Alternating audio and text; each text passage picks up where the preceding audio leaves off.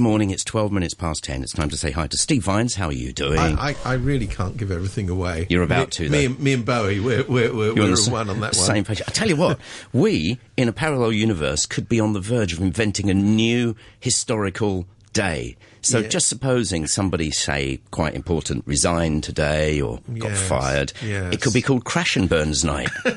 Oh, dear, oh, dear. I'm here all week. Yes. For non-Scottish listeners, stand by. Right, we've done that. So we've done that, yes. We're talking about Dead Woman Walking, aren't we? Yes, this is Teresa Cheng. So, If you're a betting person, all I would say is hold that bet on Teresa Cheng still being Secretary for Justice by the end of the month. Why do I say that? Not because of anything other than the definitive indicator has now spoken. And the definitive indicator is the weasels. All the usual pro-government weasels who, government must be supported, they're all going, oh, Teresa Cheng. I'm late for my hairdo. Yes, I think we can let that one go. Oh, and there's an even better indicator. Go on. There was silence, and filling that silence was Henry Tang. Yes.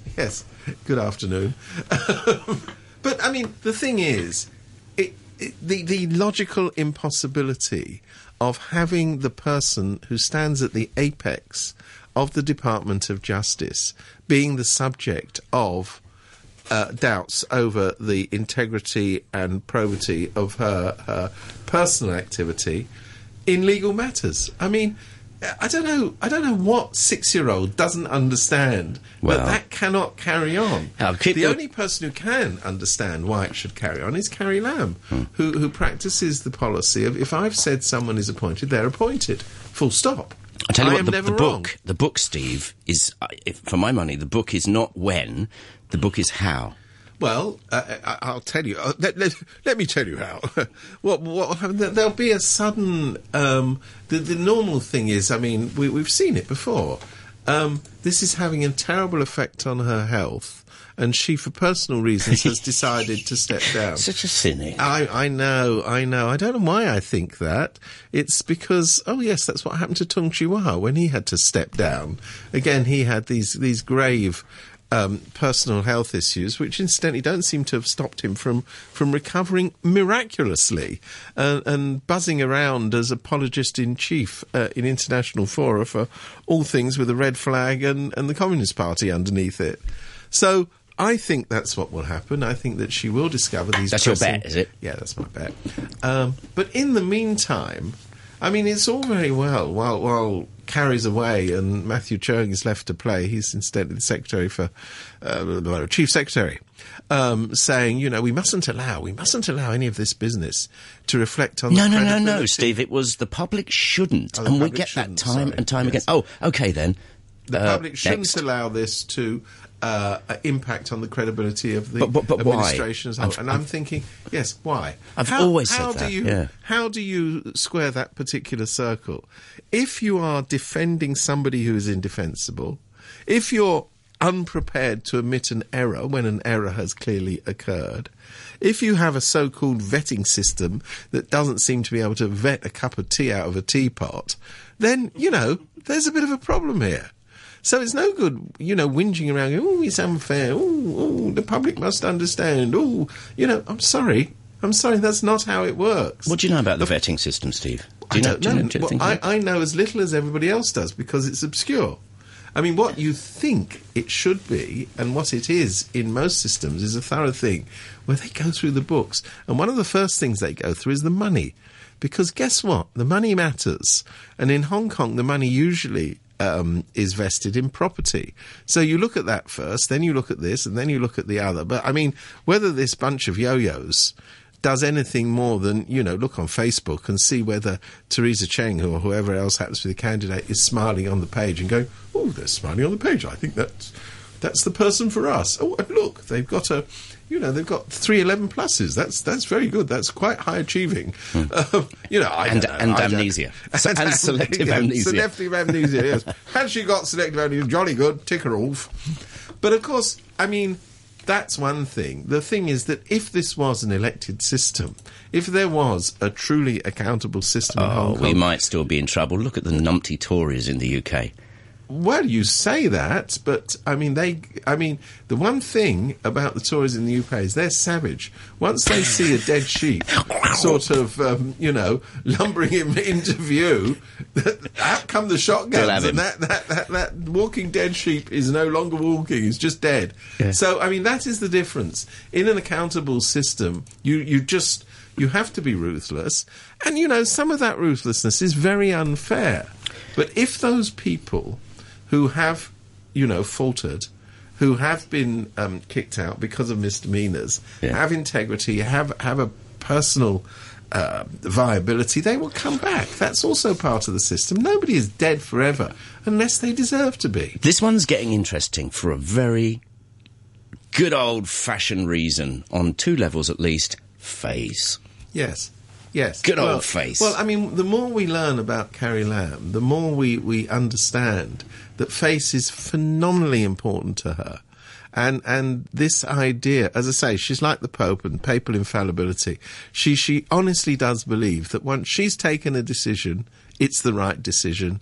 Whatever evidence to the contrary occurs, she will not accept it because she feels that this diminishes her infallibility. Well, she ain't infallible. None of us are infallible. Well, I am, but nobody else is infallible. What it's caused us right now, it just seems, is like an impasse. Well, it's... in that office? Yes, I think it's more like a sewer, actually. I don't know. It is an impasse, obviously. But what it does is it overshadows everything else. So then Teresa Cheng turns up in Legco yesterday and she says, for example, on the matter of whether Edward Yu can be a candidate, we could come on and talk about that in the forthcoming by-elections. She goes, I'll be looking into the legal aspects of that. And everyone's sitting around in the chamber going... And that's the problem. Is nothing she says now can be taken. This horse has bolted. Yes, it seems, it's out the gate. It's out the gate. It's running on the high hills, and she's going. Oh, sorry. Why is that a problem? It's a different matter. You're going. No, it isn't, because it's about your integrity. No, it isn't, because we question the fact that you should be there. No, it isn't, because, you regard the law as something which is a flexible and pliant piece of paper, and you can tear it up if you want to or read the contents. So it's not going to work. I don't know which person sitting in Tamar, the government offices part of Tamar, seriously believes that she can do the job. She cannot. It's as plain as the nose on your face. It's a good old human thing, really, is when, I don't know, when you truly and utterly just don't believe in anything anymore, nothing's really going to change you, is it? Yeah. It does seem that way. Yeah, it's like saying, do you think Dr. Nasser should join the medical team for the next Olympics? But I don't think so. Yeah, but he doesn't see him. He's going to jail for life. Oh, no question. Yeah, and whether he thinks he's beyond reproach is now irrelevant. Yes. Yeah, that's an extreme example and it's an unfair comparison. Massively, so I take it back. There you go. But what I am saying is that when the person is the issue rather than the issue is the issue, the game is over. It really is. Well, there's nothing else we can say about this, Steve. It has all most definitely been said. You're quite right. So let's just open the book. I'm taking... I'll give you a Jeffrey that it's by the end of the month. Right. Well, there you go. So we're now talking, I think... I'm just guessing here. I think we're talking about the nominations for the by-elections, which are due on the 11th of March, if I'm not phenomenally mistaken. So here's the thing. There are question marks have been raised over whether Edward Yu, who was expelled in the last round of expulsions of democratically elected legislators, can run again. He was in a functional constituency. He's now proposing to run in a geographical constituency. Right. And questions have been asked by many people, and the pro-Beijing commentariat are already saying, this man cannot run because he's already been expelled once. Therefore, that means... I don't know what that does mean, because there isn't any clear rules. So then in Legco, I think it was Dennis Kwok, but anyway, one of the legislators goes and asks the Electoral Affairs Commission, can you explain what are the criteria for whether a candidate can stand or not. It seems a perfectly reasonable question. It's the question I'd asked to my granny if I wanted to know whether you can go in the sweet shop. And they're going, well, that's up to the electoral officer. No, that's not an answer. That's not an answer. It's not even vaguely plausible as an answer. And they go, and if the electoral officer has a problem, they can refer that matter to the panel. And I'm thinking, no, what you need is a clear and transparent set of rules. And then the people can say, oh, you know, Mr. Wong here, he doesn't fulfil those rules. Ms. Wong there, because of all her illegal structures, she no, of course we couldn't put that in the rules. Doesn't qualify as a candidate. Therefore, blah blah blah. So now you have this. We're yet again back with George Orwell's 1984, where the rules are whatever I tell you the rules are. They're not written down. They're not transparent. Nobody knows where they are with this. So they're already talking about expelling a potential candidate. Are they actually? There's a lot of talk about it. Yeah, right, I assume that's what they're going to try and do, because of course. Oh no, you bet. Well, lots of betting today on this world-beating radio show. Yeah. But I assume that's what they're trying to do, because you know the usual weasels who make these noises only make the noises if they're told to make the noises. That's what I like about the weasels, is that they don't tend to jump up and down unless someone goes jump. And they go, how high, how high? But what if these little loopholes make them hang themselves by their own poutine? Well, i.e., we've got to let him in. Let's see. Let's see. I mean, one way of determining this is to hold an election. Gosh. Oh, that's a bit of a revolutionary idea. And let the people decide. I would say that's quite a good method of sorting out the wheat from the chaff. It's been interesting the way some aren't perfect. Yeah, it's been interesting the way some people have been saying, well, of course he won't be. You know, really quite influential people. Of course he won't be.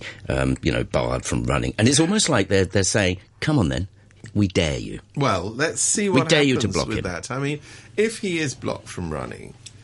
I think the chances of the Democratic camp doing even better are quite high. And so, you know, weasels, take note of that. True, actually. Take note of that, because, you know, careful what you wish for.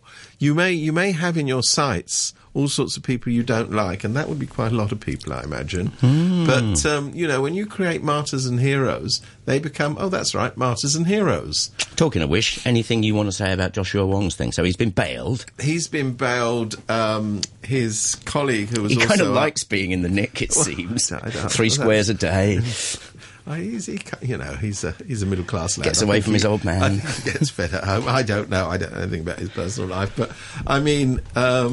He was only on this occasion, I think he was sentenced to a month. So logic does dictate. If you're in for a month and the judge finds there's ground for appeal, there's no way the appeal can happen before the sentence is finished. So there is a certain logic in letting him out. Mind you, his colleague, Raphael Wong, who I think was sentenced to 3 months. He didn't get it. Didn't get bail. But yet again, I mean, the likelihood is that if he is able to appeal, finally, he will have served his sentence. So that doesn't seem right. But on the books, he's been in the nick twice now. So you're talking about martyrs. Yes. Well, you know, if you want to create heroes, this is the way to do it.